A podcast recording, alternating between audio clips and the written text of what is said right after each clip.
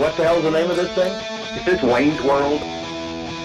The award-winning Evan Grant, I can't even count anymore on my fingers and toes. Kevin Sherrington, Kevin Sherrington, crown number one. Barry Horn, He tried to get me in mid-chew.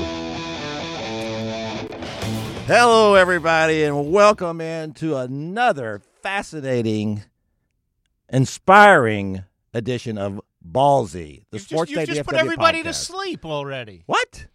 Hey, Mark. Well, uh, hold on. Let me start wait, wait, with wait, introducing no, no. ourselves first. Go ahead. I'm Kevin Sherrington. I'm Barry Horn, and our guest today is the voice, television voice of the Dallas Mavericks, Mark Followill. How are you, Mark?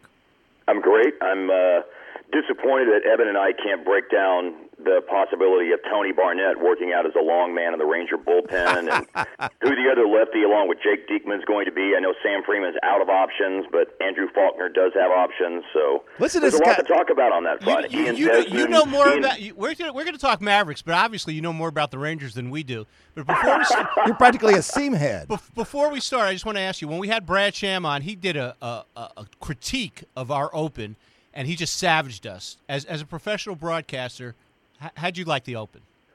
The Open was solid. You know, I'm not the type the type of guy to uh, savage other broadcasters. I understand the challenge of the job. Wow. I understand what it's like to sit in that chair. So, uh, so hey, look, thumbs up to your guys open, and thanks for having me on. It's Yeah. much appreciated. Yeah, especially uh, for a couple of amateurs like me and Barry. All right, let, us talk about uh, the, the obviously the, the latest thing that's happened with the Mavericks is adding David Lee. Uh, and you know uh, there there was some uh, talk out there. For I, I, at least I got some feedback from fans and, and chats and, and you know Twitter and whatever. People saying, uh, you know, really, what's this guy got left? What could he offer? Well, I think he's kind of shown that since he's been there, hasn't he?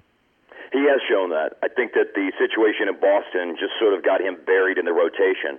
To his credit, he worked really hard anticipating a trade or a buyout so he would be able to start contributing immediately to his new team. I thought since he hadn't played since January the 10th, guys, that he would have a hard time coming in and doing a whole lot initially. I thought we had to really manage our expectations. But the work he's done has put him in a position to really perform well. I mean, he's averaging 10 points and 9 rebounds in his first 3 games. And I like what I've seen so far. Uh, he's he's helping. He was really instrumental in the game against Denver whenever the Mavs had to go small in the comeback in the second half. And I thought he had a very good game against Minnesota too. So thumbs up so far for David Lee. You know, Eddie Sefko wrote a story the other day, uh, our, our Maverick Speak guy, saying that, well, now, if David Lee comes in and if he's playing well, this is going to cost some people some minutes, uh, particularly Zaza Pachulia. And, and I don't want to diminish anything that Zaza has done this year. He's been a revelation for the Mavericks this season. I don't think anybody thought he would play as well as he has. But I'll say this I don't have any problem if he sits down uh, uh, four or five more minutes to, let David Lee play. Do you? No, not at all. I think that the David Lee minutes impact it's going to be positive on one hand because Pachulia will get the chance to rest a little bit more, and I think we've seen signs that Zaza's had some more difficult games lately because he's wearing down, and this is the most minutes that he's played in a long time. He's played more than this in his career, but it's been several seasons since he's put up this kind of workload. The negative impact for the David Lee minutes that he's going to absorb is guys like Dwight Powell aren't going to be playing very much going forward. So younger players, uh, you know, Salah Mejri's minutes will probably be pretty uh, situationally based. He did play some against Oklahoma City, but then didn't play against Denver and only played at the tail end of the game against Minnesota on Sunday night. So some players will probably get a positive boost because it'll allow them to rest some more, like Zaza. Some players out of this will get a negative boost because Lee will take away their minutes and they won't get much of an opportunity to play. If I'm a Maverick fan and I'm concerned more about the team's long-term future, should I be worried that the younger players uh, are taking a hit on this? That th- they won't be out there, uh, you know, showing what they can do, getting some. Well, you know. I, I mean, in the case of Powell, I mean, that's the one. That's the one younger player that really gets his minutes eaten into here. I don't know that the 20 games remaining in the season or 22 games remaining in the season that it's going to cost him consistent minutes, presumably. I'm not sure that's going to make or break his development. Uh, we've seen some good things out of Powell this year. And then the Mavs are going to have a decision to make on him next year. I mean, who knows if he's even part of their future plans or not. I would assume that they're going to take a pretty thorough examination at it. I don't think they're ready to cast him aside, but they are going to have a decision to make about him among many other players this offseason. So I don't know that I would be too alarmed about it. I think from the Mavs' perspective, uh, from day one of training camp, I'll take my cues from Dirk. And he said the goal for this team this year is to make the playoffs And so I think that's how Dirk and Rick and everyone else is looking at things right now. The the what can they do to put themselves in the best position for the remaining 20 plus games of the season. So where did where do these Mavs make the playoffs then? You know, do they? You know, there's obviously been some hope that they could work their way up to a fifth seed and avoid some of the heavyweights in the West in the first round of the playoffs. Um, does that look doable to you, or do you feel like that they're probably? Uh, my my personal projection was was that they'll end up with the sixth seed. What uh, do you do? You have uh, any projection on that? Well, I think that number one, I think that at this point there's four heavyweights. It's not just three heavyweights. I think even if you get to five, you got a heavyweight to deal with in the Clippers. Clearly, there is a difference between Golden State and San Antonio and Oklahoma City, but the Clippers are still very, very formidable, and I think they made a very good addition with getting Jeff Green at the trade deadline. So anything that you've got in terms of being in the bottom half of the Western Conference playoff bracket, you're facing an extraordinarily difficult first round matchup because the West is so top heavy this year. In my opinion, five is going to be a difficult ask for Dallas because even though Memphis is without Gasol, their schedule still sets up that with the talent that they still have on their team, I think it's going to be tough to catch them for five. I just think there's too many games based on their schedule that they should theoretically win between now and the end of the season for someone to be able to catch them. Dallas is one sort of saving grace in that is that they will have a they have uh, control of their own destiny regarding the tiebreaker with Memphis. They still play them once, and they already have a two-one season series lead against the Grizzlies. So theoretically, you could tie them, and you would surpass them on the tiebreaker. So I guess there still is a little bit of a window open. But really, to me, it's it's Dallas and Portland and Houston and Utah. It's four teams battling for three spots. Portland is so hot right now that they've got a great shot at six as well. I think uh, the games on March 20th and March 23rd are going to be really, really important. Those are two games against Portland. The Mavs already have a 1-0 season series lead, and those are the only two games remaining. So obviously, those two games will determine who's going to win the tiebreaker in the season series, and that may go a long way towards determining out of those two who could be six and seven. And Houston's got a tough schedule. Utah's got difficult games ahead. So everybody's got a tough path to navigate, and somebody who's shown themselves to be an okay team is going to be left out in the cold when this is all done here in a few weeks. All right, let's think positively. Which of the top three teams would you rather see the Mavericks play? That's thinking positive. Well, they got they play one of them. Well, who do they match up best against uh, uh, of those three teams? I mean, I'm not trying to evade your question, Barry, but they're just they're all extraordinarily difficult matchups, and I'm not to, to say who do they match up best with would imply to me that any of the three matchups are good, and I just you know they aren't. I mean, let's just be honest. Okay, okay. Which city do you want to go uh, on the road to and have dinner in? well, the flights are shorter to Oklahoma City and San Antonio. Yeah, there you I go. Love, I do love San Francisco. It's my favorite city to go to in the NBA. So there's uh, there's always a little bit of a cost benefit analysis of all of these potential stops. But but I look at um, you know Golden State is obviously I mean, these guys may break the record for the most wins in a season. So who wants to tangle with that? San Antonio has demolished Dallas twice this year. Uh, the Mavs did give them a very good game right before Thanksgiving, but that's ancient history as far as an NBA season goes. And when I look at Oklahoma City, uh, the most competitive games that Dallas has played this year against any of those top three. I mean, I know they beat Golden State, but we all obviously understand right. that there was, you know, Steph Curry didn't play among others for Golden State that night. So I guess if you look at regular season matchups to this point, the team that Dallas has been most competitive with is Oklahoma City. They played them to uh, missing a tying three pointer at the buzzer twice. And then the game last week got away from Dallas in the second half, but they did lead in the third quarter. So uh, they're all look, they're all extremely, extraordinarily difficult matchups, but based on the regular season, clearly the Mavs have at least played more competitively against Oklahoma City than any of those teams. But the thing about it is, guys, is Oklahoma City has this one really good skill in terms of rebounding, and that's not even factoring in Durant and Westbrook. But they're so good at rebounding, and you guys have seen the Mavs enough to know that that is still a weak area for the team this year. And and last last week's game, I'm sorry, I mean, that was a dominant effort by Oklahoma City for stretches on the glass, and it's why they were able to, to open up a pretty significant lead in the game. So, you know, I, I want to ask you this because I feel this way, and I think Barry feels this way sometimes. Don't speak for me. I'm, I'm just trying to. Okay, somebody needs to. Is is that uh, all right? This is a this is a franchise that's won an, uh, an NBA title. And, and and so there's a little bit of a, the expectations get ratcheted up a little bit higher because of that. And so just simply making the playoffs doesn't seem to be good enough anymore. You know, and even even the talk of well, you know, maybe if we get it, get the fifth seed and and, and get the Clippers, which would be better than playing one of the top three, even though that's still a, daunting task, as you pointed out. Um, that is that really good enough? Uh, is everybody happy if the Mavericks go into the second round and, and lose? Uh, uh you know, so tell me why Mavericks fans should be happy about that. On the first round. Or, or, or, that's what I mean. Even if you could get past, if you could get past the first round okay. and get into the second round, right? Well, to me, uh, you know, when I look at this season, Kevin, um, I think there's a couple of things that I examine about why the Mavs and fans should be happy about making the playoffs. Number one, not making the playoffs doesn't do you any good in terms of the situation with your draft pick because it's going to end up going to Boston. There's no way to have a team with the talent that Dallas had on it, even after the DeAndre thing that went down this past offseason. Uh, there still was just no realistic way to envision going low enough in the standings to keep your pick. It's top seven protected for the uh, you know the unfortunate Rondo trade that didn't work out. So that's the Dwight Powell trade about, uh, now, as as Donnie points out. Yes, yes, the Dwight Powell trade. I'm sorry, that is that is true. He does call it that now. Yeah. Uh, you know, you're not going to be able to keep your pick.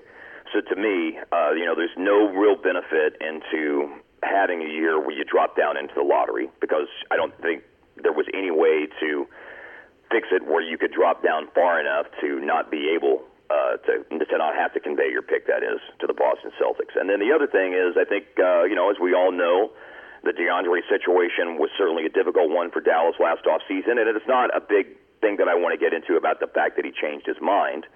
But the one thing that did happen is that he made a decision and then didn't do anything about it for five days, and so the Mavs were effectively shut out of the significant free agent market and the free agent shopping for five days last off season. To their credit, they were able to figure out a couple of things through the trade market and through Deron Williams getting bought out in Brooklyn to bring some talent on board uh, and to make this a competitive team this year. But for me, all season long, I felt like that the Mavs were going to be faced with the prospect of making the best out of a really tough and difficult situation this year, and whatever best they could make out of it, then then my thought process about it was I would be happy with it because clearly they got uh, dealt a pretty difficult hand with what happened for those five days last summer, and so that's why I would be happy, and that's why I would hope that that uh, longtime fans of the team would be happy that they were able to uh, do the best with a difficult, tough situation, and hopefully that best is going to include getting into the playoffs.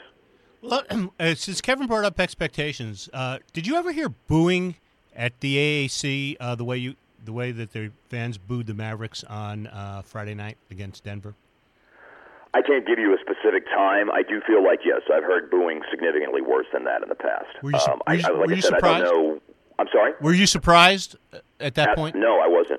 I mean, they looked terrible in the first half against Denver. So no, I wasn't surprised at all. I mean, it was number one. Denver is you know, and I, I don't want to uh, be uh, you know to put down another team, but they came in with a record 12 games below 500.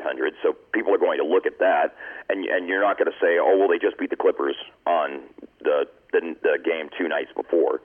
And people are going to see a, a bad record, and they're going to under they're not going to understand why you're not competitive with them. And let's face it, the Mavs had long stretches in the first half where they simply were non-competitive, and they were getting their tails kicked in every aspect of the game. And I think every coach and every player involved in that game would say that's exactly what was going on. So I, I wasn't surprised that there were some scattered boos. I didn't think that it was something that was going on across the board, but it was certainly audible. I mean, you could hear it. I mean, there were boos in the crowd on Friday night, and as bad as some stretches of that game were going, as dreadfully as they were playing at times, I wasn't the least bit surprised by it because it was a pretty ugly little stretch, which uh, fortunately they're able to bounce back from.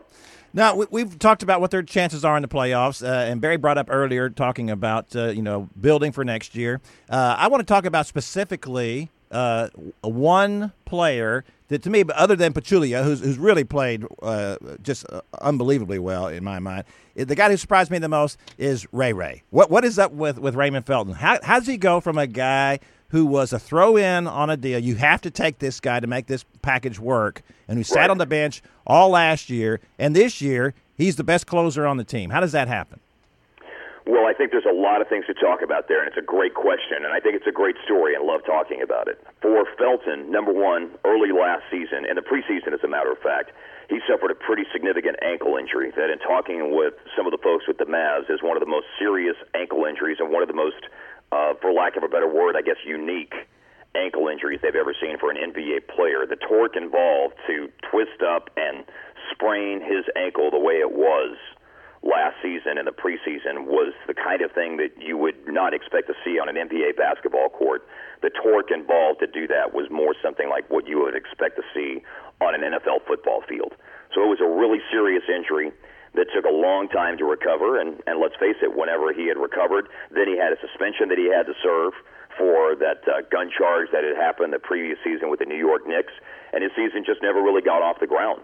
And so that's why you had a player who played less than 300 minutes last season. Uh, the one thing about it is, though, that the guy is on the last year of a contract. He's 31 years old. There's a lot of pride there with Felton. And I think people, because maybe he was sort of lost when he was in Charlotte early in his career, people didn't realize it. But this was a player who had the ball in his hands a lot in late game situations and hit a lot of big shots and hit a lot of late game shots and game winners and that sort of thing. So uh, I think you have a, uh, a past career performance that suggests that he could do it.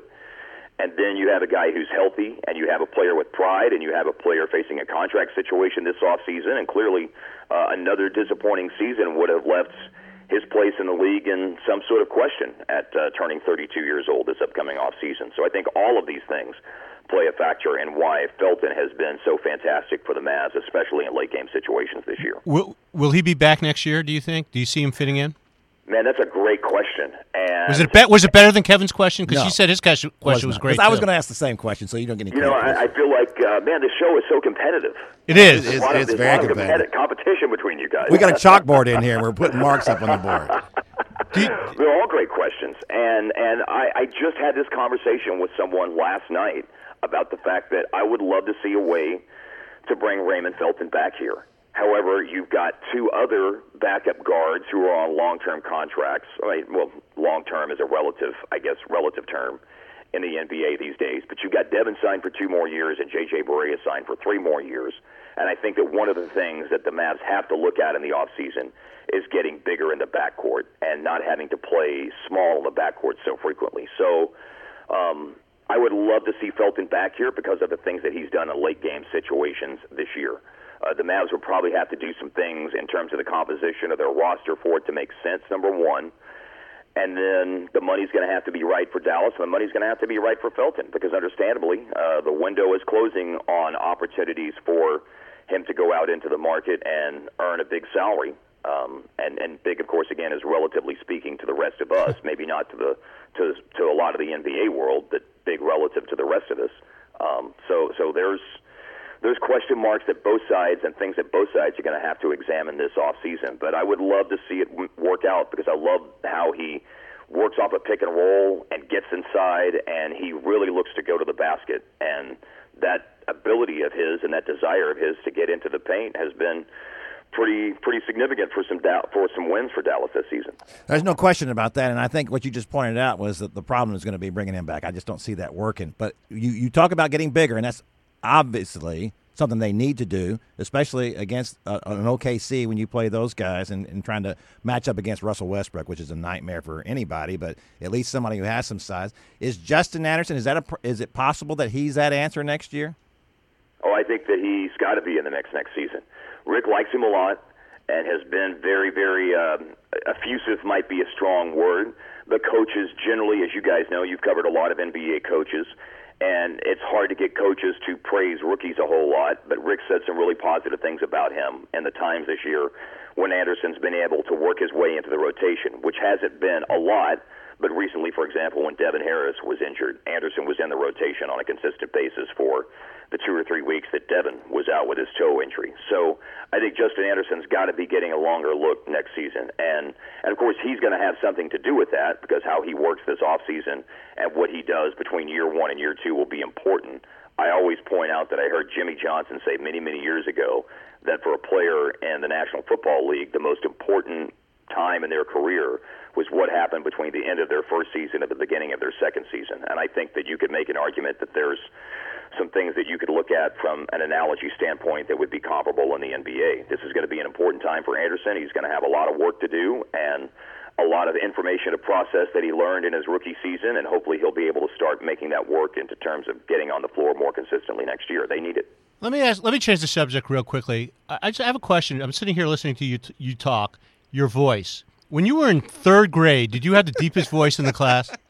I did not. No, no. There was. Uh, I don't. Did you Did you guys watch the Brady Bunch growing up? Yes. We were Okay, the Brady Bunch. Are you kidding? I, I wasn't growing Yeah. up. I think I, I was in my 30s when it came on the air. But I that's don't. okay. believe- Okay, you were not Barry. I don't believe that. Uh, do you remember the episode, the Peter Brady episode, where his voice started doing this all the time when it was changing?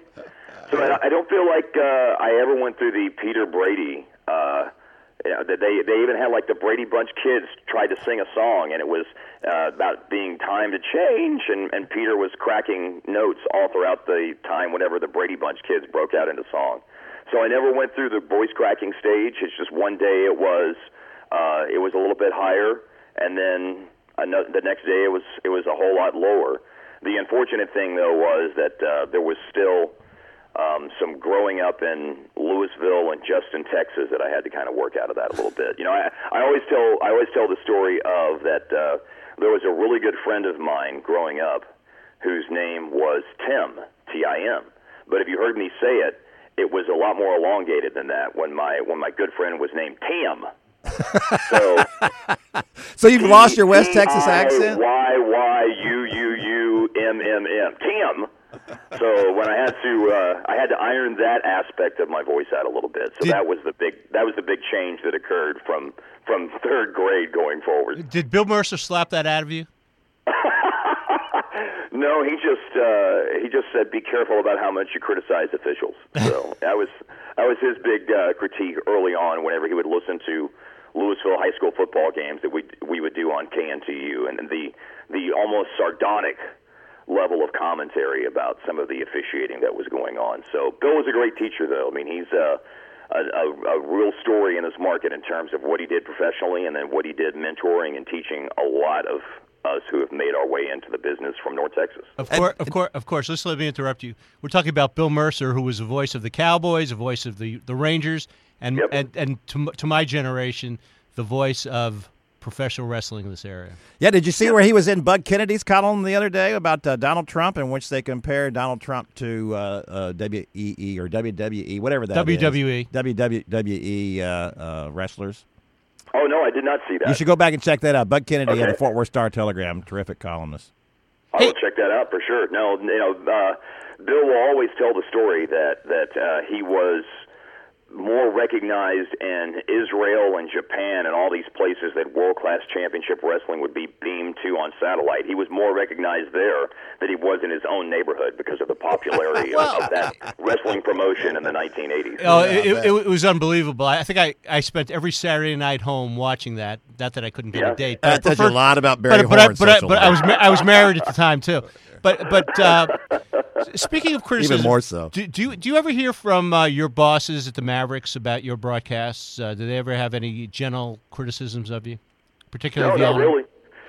No, no. I mean, my relationship, as I always tell people with Mar- about Mark Cuban, is very, very positive. Uh, it's not as much interaction as you might think. I mean, obviously, as we know, at this stage of his career, uh, or I don't know if career is the right way to put it, at this stage of his life, Mark is a man of a lot of interest and a lot of things going on in his life. So he's got a lot more on his radar than a little old Mark Followill. I can promise you that. There- so uh, the more immediate people that I would deal with from a supervisory capacity with the Mavs have been nothing but positive But about how things go, and and yeah, from a critique standpoint, I mean, we're always looking to get better, and and you know, the person who's out there critiquing me more than anyone is me, and so you know, like any guy who does play by play, I go back and I like to watch the games because I like to see how uh, you know we handled certain aspects of the game or phrasing. If I, you know, you never want to fall into patterns, so I always look and listen to see I'm saying this particular verb too much or this particular phrase too much, and I'm, you know, do I need to be giving Derek a more opportunity to say something or Skin? Did I cut him off at a particular point? So I, I think, like I said, the person who's probably more critical of their work uh, as it relates to with the Mavs is me. Well, here's what you're telling your bosses, though. There's too many guys in the booth. We got to get rid of one of these guys. Either. Harp or Skin has to go, right? That's what you're I telling me. three man booth. you know, the great thing about it is I love uh, the the unique energy that and unique things that he has to say that Skin brings to the broadcast. So uh, I think it brings out uh, a little bit of a different side of me, and I think whenever you can bring out your own personal side and your character and your personality, then you're always going to connect with the with the fan base that's watching. And let's face it, when you're in these long season sports like baseball or basketball or hockey, where you play a lot of sports and viewers are inviting you into their home or radio listeners as as you know the case might be with with Eric Nadel or Coop or when I used to do radio when people are inviting you into their homes for many many nights a year I think you've got to connect with them on a personal level as well and those guys and my relationship with them and the things that they say that draw out the personal side of me I think is a good thing for all of us Let me ask you one last question for me. What's with you and uh, Premier League soccer? I just enjoy the sport. I like soccer a lot. I always have. Um, and then many, many years ago, I did PA at the stadium at the Cotton Bowl when it was the Dallas Burn. So I have a relationship with soccer that goes a, up back a long way. And then I just enjoy watching Premier League soccer, especially once it got to the place where you could watch all of the teams, and it wasn't just you get one weekly Manchester United and whoever it is that they're playing one of those games per week beamed into the United States on the previous choices that we had for watching soccer. You're, so, you're you're not like Stein. You're not a Manchester City fan, are you? no, the team that I like the most is Arsenal. And without getting into a long, drawn-out description about it, there Thank are you. some char- there are, you're, you're very welcome. But there are some characteristics of Arsenal's franchise and that club that I think make it sort of a kindred spirit with the Mavs. And so uh, that's why I like them. Mark, you've been terrific, and we appreciate you coming on and talking to us and enlightening us not only about the Mavericks, but about soccer, about what it's like in the booth with two guys who are cramping your style and. Uh, what, what about all that baseball talk? and all the the begin- ba- no, no, that was what he said before we went on the air. no, no, no. We talk baseball. Did we talk baseball right away? Did we? Your memory is, is, is frightening shot. me. I can't remember what I had for breakfast. I'm Uh, looking forward to the Ranger season getting guys. I, I plan on being in attendance a lot out at Globe Life Park this year. Well, so we- uh, let's get some baseball. come started. by the press box and see us. That'd be great. we're we're, we're going to have Evan do a podcast with Evan Grant from Surprise in, in a few minutes. Uh, that we'll also have today, as one as well as one with John Machota. John Machota talking about the Cowboys and the combine. Have you been glued to the combine? I haven't been glued to the combine. Good for you. I, I, I have not, unfortunately. But I like that you're going to have a podcast with Evan. I see Evan's tweets, and I feel like that Evan and I, besides of our love of baseball, we're sort of kindred spirits, and that we like to talk about food food shops on the road. That's so, that that's frightening. I think that's a good way to end this. That's uh, a- a- a- any, anything that anybody has to do with Evan is frightening. I just want to uh, say we like you anyway.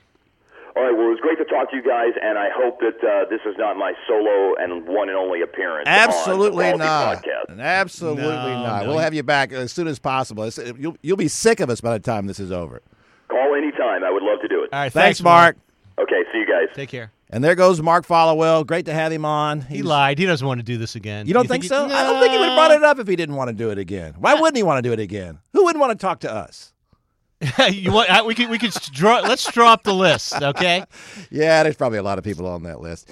Anyway, all right. So, uh, as as Barry mentioned earlier, we have other podcasts coming up this week. One with Evan Grant, in which he has an interview with Colby Lewis. Right. Uh, which Who is has, who has more ailments? Do you think, Colby or Evan? Colby. Or, I, I bet Evan's probably just uh, beating him down with the things Oh, that are the matter. I, I hope they don't say. Oh, Evan goes. Oh, I know. Let me tell you about my my stomach ailments. Or We're going to talk. I'm going to grill Evan also about the fact that he he made it sound like that. Oh, there's no way Ian Desmond would come here. And now look, who's the new left fielder? Ian Desmond. Ian Desmond, a shortstop. A shortstop. That's right. Imagine that. So we're going to talk about all that. So make sure you come back and listen to those other podcasts as well. Bye, everybody. Bye bye.